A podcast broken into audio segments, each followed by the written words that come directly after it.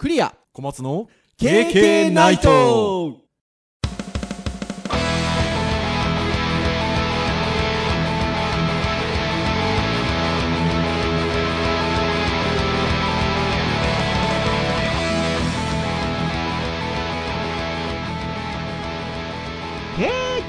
ナイト。はい。ということで310回目の配信となりますお届けをいたしますのはクリアと。はい小松です。どうぞよろしくお願いいたします。はいよろしくお願いしまいやーもうあっという間に8月最終週の配信ですよ。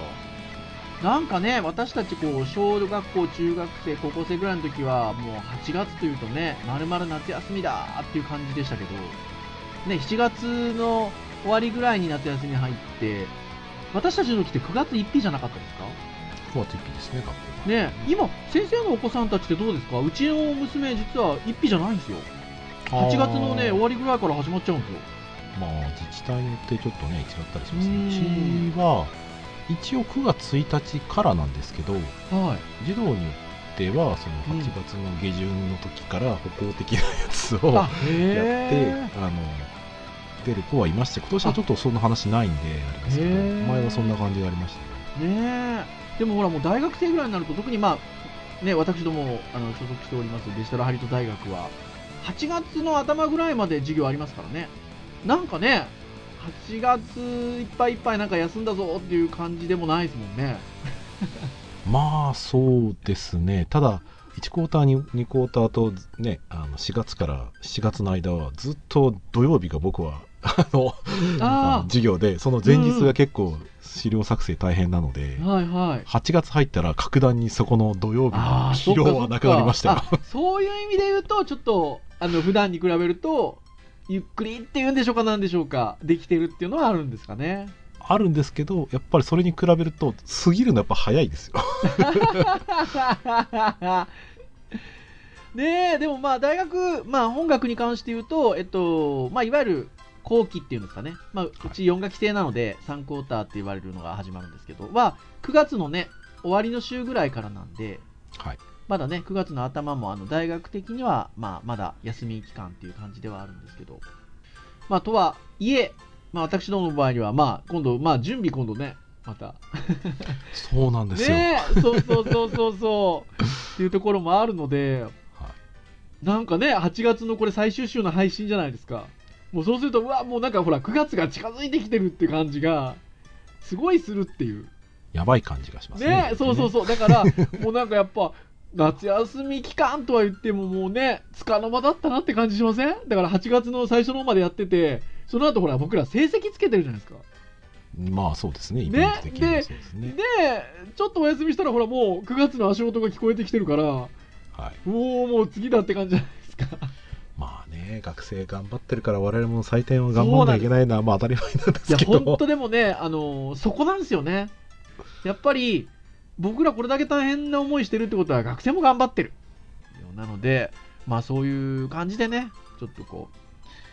うお互いに頑張ってるんだなって感じがするんですけど。はい。私たちそういう夏休みの間に特にやっぱゼミを持ってるので一緒にですね、まあゼミ生とのコミュニケーションっていうこともあったりもするんですけどそういった中でやっぱコミュニケーションツールの大事さだったりとかどうコミュニケーションを取るのかっていうのはやっぱり日頃からやっぱりよく考えますね。そうですね。やり方次第でやっぱり見えてないものが見えたりとかはい。いうのはやっぱありますからね。ねえありますんで特にまあこの今ちょっとつかの間のお休みの間、まあ、実際にこう授業がなかったりする間っていうのはなおのことを、まあ、学生もどうしてんのかなとかねゼミ生どうしてんのかなとかっていうのは特にね考えるところがあるしじゃあそのコミュニケーションどう取っていこうか、まあ、僕らゼミでね使っているコミュニケーションツールいくつかあったりもしますけどそこの反応引きこもんこもんみたいなこともございますし。でそう思うと他の大学の皆さんだったりとかはそのいわゆる学びの場においてどういうコミュニケーションの取り方してるのかなみたいなことってやっぱ気になるところでそうしたところで小松先生が編集会議で先生こんなの出てましたよって教えてくださった、まあ、サイトといいましょうか情報がございましてそれが東京工科大学さんのプレスリリースなんですけど新入生のコミュニケーションツール利用実態調査を発表ということで、まあ、東京工科大学さんで、えっと、新入生の普段使いのコミュニケーションツールであったりとか、えー、そういったようなものを毎年これ調査されてるみたいですね。まあこれね、2019年のデータもね、ネットをちょっといろいろ徘徊すると見れますし、何年かね、続けてやってるんじゃないですかね。特にまあ SNS とかね、初めてからっていうところでは数年やってるんじゃないですかね。で、このデータがとても興味深い。これまでもね、何度かあの SNS だったりとかコミュニケーションツールなどについては、えー、この配信の中でね、経験の配信の中でお話をしていることもあるかもしれませんが、まあ、改めてまたこの新しいものを見ると、あの思うところあるなというところで、今日はちょっとこういうまあ、教育っていう場においてっていうところを意識しつつ、なんか昨今のコミュニケーションツールについてっていうんでしょうかね。まあ、学生さんとかとのコミュニケーションの取り方みたいなことも含め、ちょっとゆるくお話できればなというところでございますので、はい。はい。皆さんどうぞよろしくお願いいたしますという感じでございます。さて、今あの取り上げました東京工科大学さんの、えー、記事なんですけれども、これ、えっと、2020年の7月9日にリリースされておりますので、1年ぐらい前ですかね。そうですね、1年ぐらい前ですね。1年ぐらい前にリリースされてるものになるんですけど、いやー、とても面白いですよ、これ。時期的にはもうそろそろもう出てもいいかなって気がしますけどね。ねそうそう、今年のとか出てきそうですよね。はい、まず、現在利用してる SNS、まあ、新入生の方まあ、普段使いしてる SNS で利用してるものは何がありますかっていうことで回答がなされているんですけど、もう圧倒的にトップは LINE ですよ。えー、2020年度のデータで99.6%ですよ。これ回答してる人のもうほぼ100ですよね、99.6って。そうですね、でもこれのグラフがある推移から見ると、多分これ、うん、えーと、記録されているのは、2014年から出てますね。えー、多分2014年から取ってるんでしょうね。で、えーと、その時からも開始投資から87%と、まあ、LINE に関しては、ね、SNS として学生が使うものとして、まあ、もう本当に入り口であり使い続けるもんなんでしょうね。う今に至っては99.6昨年も99.0なんで、まあ、989897って感じなんでまあまあもうほぼほぼほぼほぼですよ っていう感じですよ。でそれに続くのがやっぱねあのまあこれも長年あの若い方は使ってますよねっていうふうに言われてますけど、まあ、ツイッターですよね。ツイッターが2020年度のデータで83.1いやこれも高い。で、まあ、前年80、その前81、81、80って感じなんで、まあ、やっぱりこの80オーバーぐらいで来てるのがツイッターであると。ところですよね。そしてですよ、3位が驚きの66.6%なんですけど、その2014年の最初のところにはないんですよ。ないですね。それが右肩上がりでぐーっと3位まで上がってきてるんですけど、インスタグラム。まあね、利用してる SNS っていう聞き方をしてるので、まあ写真撮ってね、そこにアップしようっていう使い方で SNS 使ってるっていう風に思えばね、まあそうだろうなーっていう気はしますけど。しかもね、これ、あの、東京工科大学さんって、うん、まあ、別にその偏見なしに、あの、うん。ぱ工科系の学生だったり、まあ、ちょっと今いろんな学科あるんで、うん、あの一概には言えないですけど、うん、あの一応男性の比率が7割の大学なんですよそうそうそうそうそう。そうそう7割の中でも結局インスタグラムっていうのがこうはい、2015年の記録が15%なので大体4倍ぐらいになってるんですよ、ね、いや本当なんですよね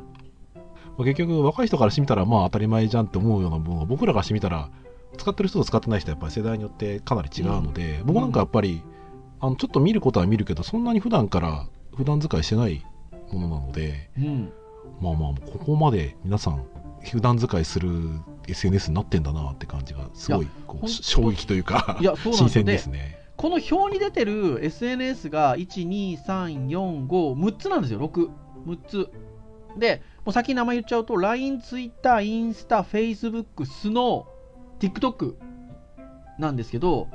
えっと、今3番目まで言いましたよね、インスタグラム66.6なんですけど、その次がスノーなんですよ。で、スノーは26.8なんですよ。はいはいはいはい。これも、これもびっくりですけどね、僕は。そう、まあまあね、それはそれでびっくりですけどね。で、えっと、その次が TikTok なんですよ。もう、もうこの時点で残ってるの Facebook なんですけど。Facebook はねで右肩下がりですからね。そうそうそう。で、TikTok が22.9。これ、あの、2019年から登場してます。はいはいはい。で、Facebook は、その最初の2014年が21.3からスタートしてて、そもそも。うん。そこから右肩下がりなんで、9.5なんですよ。で、こう聞いてもらうと分かるんですけど、上の3つと下の3つの間がすごい広いんですよ。はいはいはいはいはそう。だから、それを考えても、インスタすごいなっていう。いはい。うん。中途半端に3番目じゃないですもんね。どっちかというと、上と下に偏りがあるところでもう上に寄っちゃってってるんで。うん、なんかうんこのままいくとグラフ的には次、まあ、来年まだツイッター超えないんでしょうけど、うん再来年ぐらい超えてもおかしくないなんかね、並ぶぐらいいくかもしれないですよね。っていうところなんですよね。あくまでも普段使い、現在利用している SNS っていうことなので、えっとまあ、今回ね、コミュニケーションツールっていう切り口でスタート話をしてますけど、まあ、まずは SNS として何を利用しているかっていう話で言うと、今みたいな形になっていると。はいいうところでございますよ。これね、やっぱ特に私なんかは、Facebook の住人だってことは、この配信の中で時々言ってたりすると思うんですけど、まあそれで言うと、まあもう若者とはコミュニケーション取れないですよ。まあアカウント持ってる子が少なくなりましたからね。ねそうだから僕昔からゼミやっててゼミのそのアカウントに関してはあのグループ作って入ってねとか入れてねってことをしてたりしてたんですけど、え。うん。やっぱこう数年ぐらい前からそもそも Facebook のアカウントも持ってないとか使ってない子が多くてですねそういうなんか同窓会的な感じのグループがもうなんか 実質難しくなっちゃってますうね。ーん、そうですよね。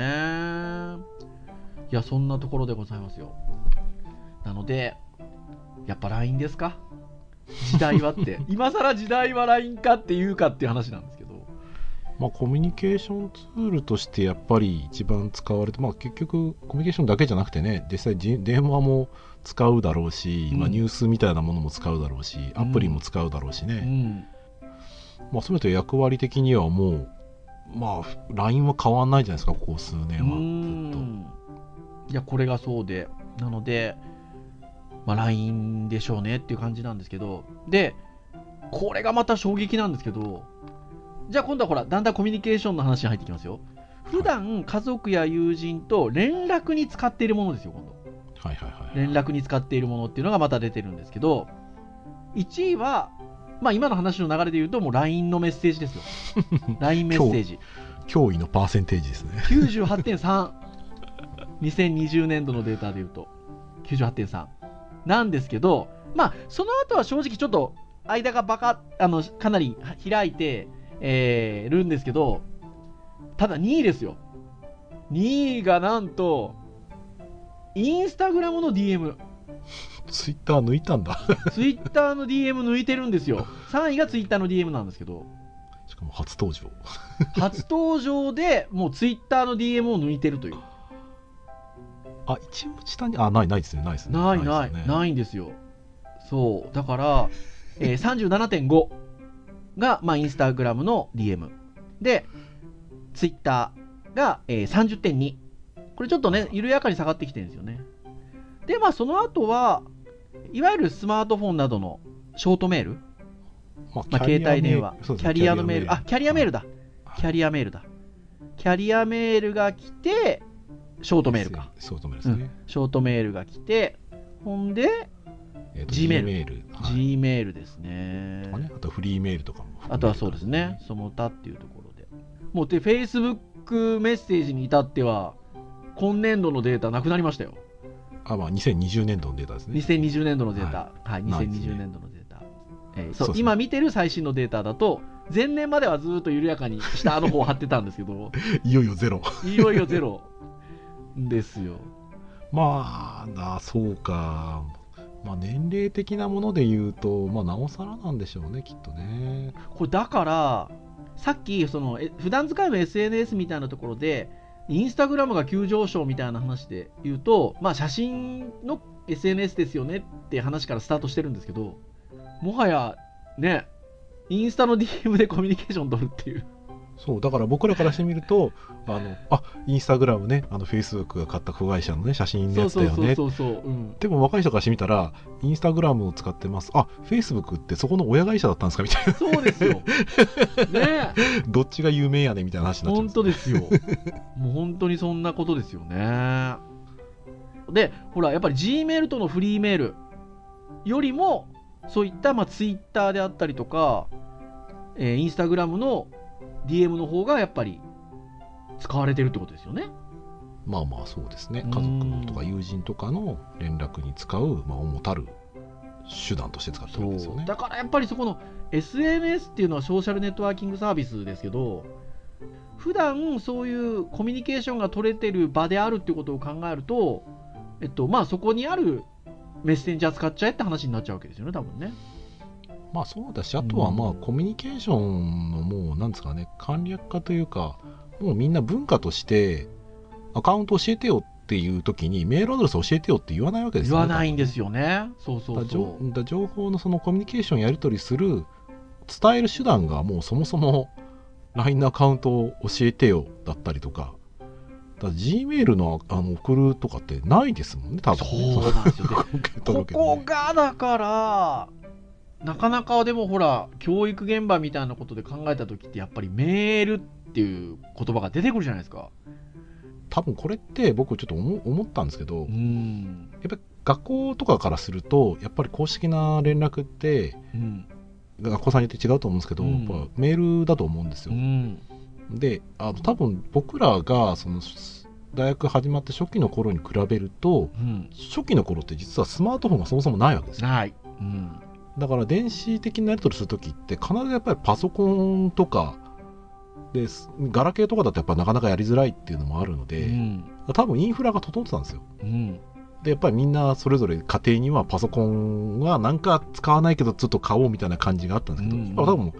新規でパソコンを買う家庭って相当少ないと思うんです少ないですよね。お父さんお母さんもねもちろん当然スマホとフォン持ってるわけだから、うん、そうするとスマートフォンでじゃあ G メールでやり取りするかって言ったら、うん、LINE でいいじゃんって話に多分なっちゃうと思うんですよね。なっちゃうんでしょうね。だからもともとそのこの、えっと、家族や友人と連絡に使ってるものって2014年この調査が始まってる2014年は2位が携帯電話スマートフォンのキャリアメールが2位なんですよ。これ71.4なんですよ。はいはいはい。その始めた時でそこからもうぐっと下がってさっき言ったように 2020年度だと19.9なんです。そうだから押して知るべしというか。だからこれで読み止めれるのははっきり言ってもう 87%LINE でもメッセージ学生をやり取りしてたってことは、うん、結局キャリアメール使うのは親がキャリアメールを使ってるからだと思うんですよ。そうなんですよ。ね、そうでそれが親もスマートフォン使うようになってきたら、うん、結局キャリアメール使うのって本当に一部になっちゃったっていうだけなんでしょうね、うん、きっと、うん、いやそうなんですよねこの現実をやっぱりでも分かっとかないといけないですよね。まあ分かってるんですけど、あの、なんていうのかな。どうそのね、学生とコミュニケーションを取るのかっていうところにおいて言えば重要ですよね。まあそうですね。あの、連絡とかコミュニケーションを取る内容によってね、ツールは使い分けるべきだとは思うんですけど、うん、ただこれだけ LINE のね、やり取りが増えてるところで、あの早かったりとか効果的な使い方をする手段として LINE っていうのは僕ら選択肢として持っとかないと、うん、いけないんだろうなっていうのはちょっとありますね。うん、いや本当そうですよね。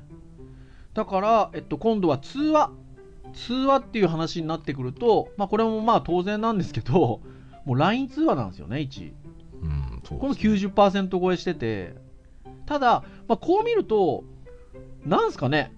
そもそも通話自体あんまりしないんですかねもう あの他のものに比べるとほら98とか99とかって話だったのが、はい、LINE が90ぐらいになってて他も軒並み数値低くてもうなんかで電話するって感じでもないんですかね。ああどうなんでしょうね。そもそもね。うん。多分ねやっぱりちょっと前までだったらずっと電話テレ放題みたいなね。はい。電話し放題なみたいな。テレ放題はちょっとまた話は違うか。ら、うん。あの電話かけ放題みたいなもので言うともう特に用事なくてもかけっぱなしでずっとその家にいるとかっていうことができちゃってたとかね、うん。やってたと思うんですけどうん。多分そういうことをもうあんまりしなくなってもう LINE でコミュニケーション完結しちゃえば通話もあんまりしないんじゃないですか、ね、そうなんですよ。で、ほらい、いつかの KK の配信でも言ったと思うんですけど、電話の方が難易度高いんですよね。ああそうですね。ある意味高いかもしれないですね。そう、だからなんかその辺もあんのかなって気するんですけど、まあ、通話で利用してるもので言うと、まあ、1位が LINE 通話で、2位はキャリアの通話機能なんですけど、うん。電話だっちゅう話なんですけど、もともとスマートフォン。ね。なんですけど、そう、なんですけど、でもこれに至っては33.5で、携帯の通話機能をほぼ使わないことですね。使わないっていう。で、7割は使わない。3位が LINE ビデオ通話なんですよ。あーもうね LINE 通話じゃなくてビデオ見ながら通話する、ね、ビデオ通話でで4位に至っては Zoom なんですよ、はいはいはいはね、で Discord が来て Skype が来て FaceTime が来てっていう感じなんですけど。いそうか。そんなことですよ。まあ FaceTime はねまあ iOS だけなんでね。ああ一応 Android もね、あの対応するのかブラウザもねはい。この間ね発表になりましたもんね。そうですね。うん。でも多分多分2020年度のこの調査で言うとね多分まだ、まあもちろんうん、そうです、ね。iOS だけなんでね。いやーてなところですよ。あとはなんか現在利用してる動画配信サービスは何なのっていうことも調査としてくれてまして。はいはいはい。これがまた YouTube が圧倒的で YouTube は98.8ですよ。うんまあまあまあまあ。まあ現状全然納得感はありますねそこはね。でああやっぱでもここまでかっていうのは逆にニコ動。ニコ動が、えっと、この現在利用してる動画配信サービスの統計は2016年から取ってるっぽいんですけど。はい。2016年の時は YouTube が80.2で、はい。ニコ動が50.4なんですけどこれ2020年度の調査だともうニコニコ動画が30.9ぐらいまで落ちてんのかな？ねそんな感じですよね。そうですね落ちてますね。うーん。で緩やかに上がってるのがアベマ t v あアベマ t v か。が上がってきてると。とは言っても30.57なんでね。あ35.7なんでね。はい。まあちょっとどんぐりって感じですよあと Amazon ビデオアマプラですね。うん、だからその Amazon ビデオ、ABEMATV、えー、ニコ動がちょっともう中間グループ、中間グループっていうのも言ってもちょっとこう、うん。下に下がるぐらいの中間グループで、で、その下にまたちょっと、ちょこっとだけ離れて、Netflix だ、ギャオだ、Hulu だ、TVer だ、みたいなことになってると。まあ、オンデマンドでビデオサービス的なところが約大体1割ぐらいな感じですかね、うんですよね。だからもう圧倒的に YouTube ですよ。まあこれはまあ納感じですよね得納得感ありますねはい。うん。あ、あとはね、ちょっと面白いところで言うと、現在主に使用している携帯電話は何ですかっていう統計を取っていて、はいはいはいこれは78.2%がスマートフォンなんですけど、iPhone ですよ。で、21.4が、えースマートフォンの iPhone 以外。で、0.2%ぐらいはフィーチャーフォンがいると。まあまあ大学生とかでフィーチャーフォンっていうのはなかなか珍しいですねねえ。もうでもこれあれですかね。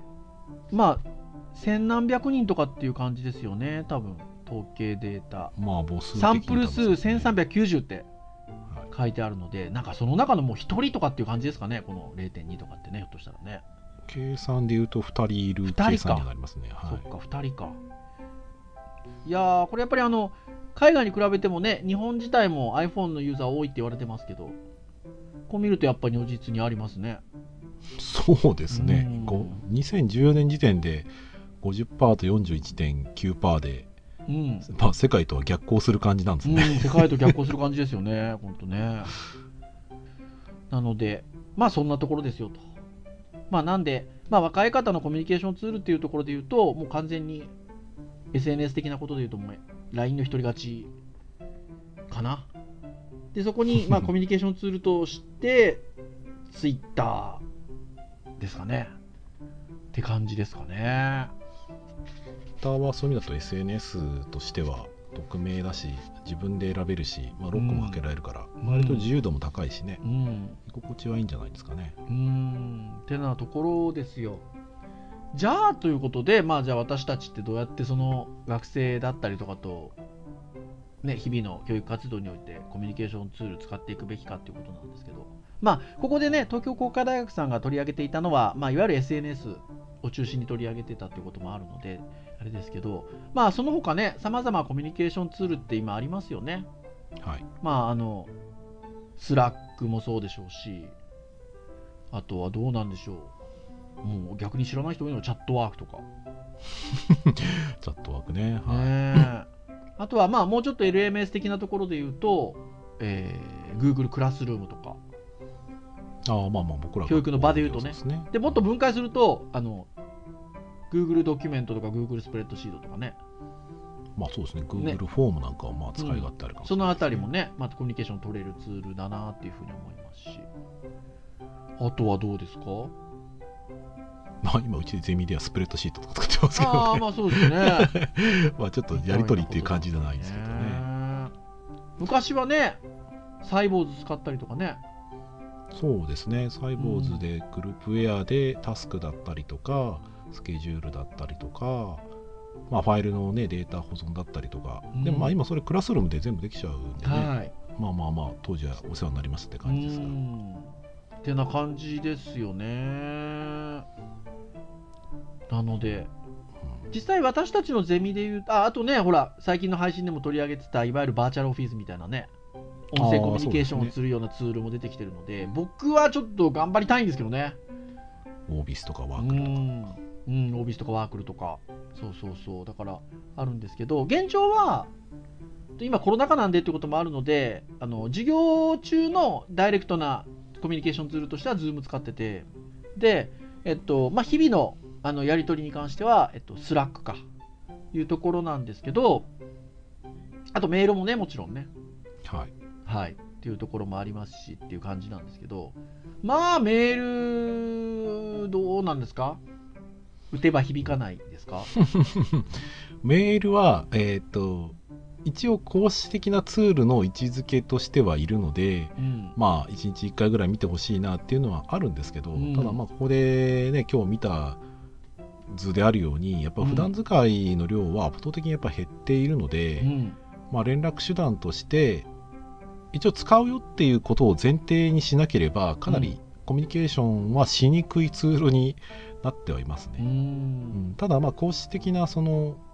言った言わないだったりとかね、はい届いて届いて届いてないとかって話はやっぱちょっともうすることはちょっとねできないものもあるので、はい。まあ、そういう意味では我々ちょっとまだ公式的なツールとしては、まあ、メールは外せないんですよはね。で他のツールなんかでも結局その例えばね今回あの情報とかを、えーやり取りしたりとか現状進捗知るのに僕なんかスプレッドシートを使って、はい共有かけて、うんみんなで現状をね教えてくださいフィードバックも返しますってやるんですけどい。うん。ただそこって僕が書いたところで別にお知らせがいくわけではないので、まはい。あ、そういう意味ではその書いたよっていうのを今は Slack でお知らせしてるんですはねい。。ただ Slack 普段見てない子もいるのではい。ちゃんとそのアットチャンネルっていうのやってチャンネルの登録してるメールアドレスにその飛ぶように、してるわけですそうそうですね。そうそうそう。そうだから最終的にはメールを見て Slack 見てスプレッドシート見るみたいな感じにちょっとなっちゃってはいるんですけど、うん多分その今後ね多分僕ら仕事でも仕事ではもっとさらに増えるんですけどうん。あのコミュニケーションツールは多分複数存在していてうん。多分使い分けなきゃいけないと思うんですよはい。でそんな中で、まあ、LINE は多分その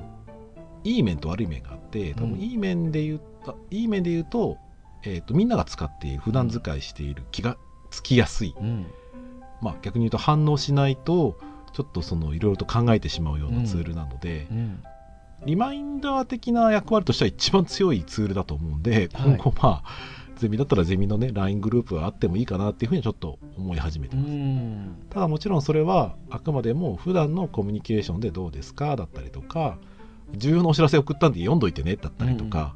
今度のゼミこうだからとかもしくは学生が気軽に先生次のゼミどこでやるんですかとか、うんまあ、そういう気軽にやるコミュニケーションの部類としてはいいと思うんですよ。うんただ情報を整理するためのやっぱりものとしては流れやすいですし、うんね、アカウントなくしたら見れなくなるような可能性もあるわけなので、はいただここまでインフラ整ってるんであれば、うん持ってない人はほぼいないと思っていいわけですよね。そうですね。まあガラケーいるってなるとちょっと考えなきゃいけないですけど、うん ガラケーでも一応 LINE できるはできますからね。はいまあ、なんでコミュニケーションのツールとしては、まあ、非常に多様化が進んでるしでもまあ普段使いのツールは、まあ、はっきりと分かれたなっていう、まあ、うん。僕たちおじさんは Facebook 使っちゃったりはしてるけど学生は使ってない、そう。逆に Twitter とかは学生とか使ってるけど僕らの世代がだんだん使ってる人が少なくなってるっていうのはあると思うんで、うん。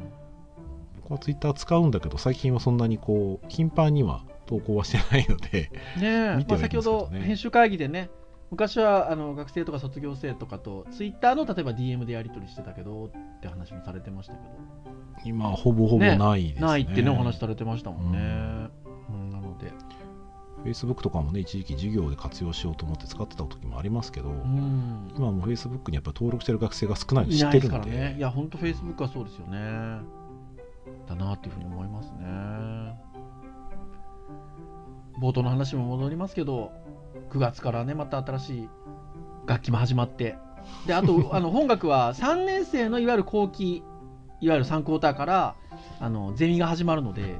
はい、ね、これ、ここで言うタイミングなのか？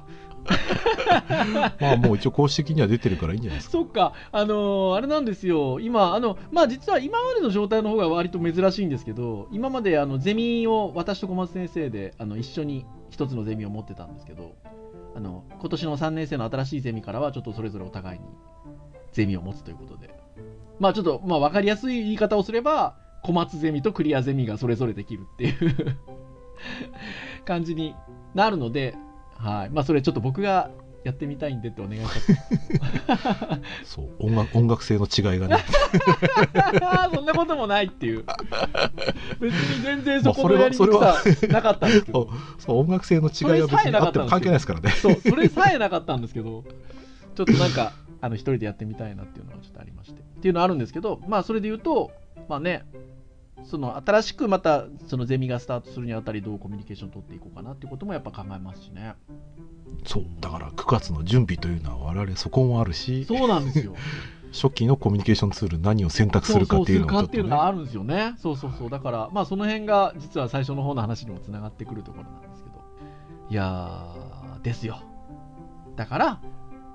私たち先生は、8月もこの時期も忙しいって話です。あれ？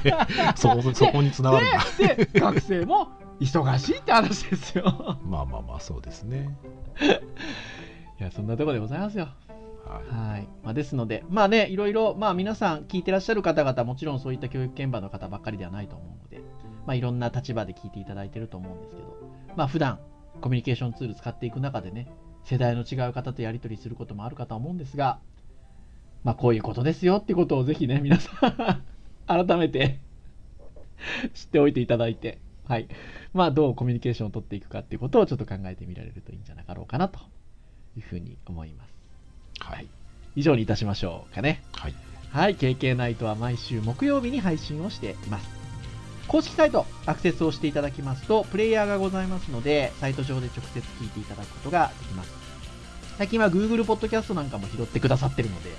はい、そこでも気軽に聞いていただけるんじゃないでしょうか。ただし、Apple Podcast 等々の購読登録サービスで登録をしていただきますと、配信されるや否や皆さんの端末にダウンロードされますので、もうお好きなタイミングで聞いていただける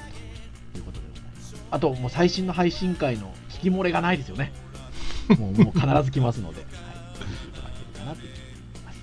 はい。まあ、あの、310回もやってますと、まあ、いろんなテーマでお話をしておりますし、今日のお話なんかっていうのは、また何年か前にもですね、同じような形でお話をしている回もございますので、まあ、そういった同じテーマで聞き比べをしていただくもよし、興味があるものをながら聞きで聞いていただくもよし、まあ、いろんな形で聞いていただけると嬉しいですというところでございます。はいそれでは以上といたしましょう。お届けをいたしましたのはクリアと、はい小松でしたそれでは次回311回の配信でお会いいたしましょう。皆さん、さようならさようなら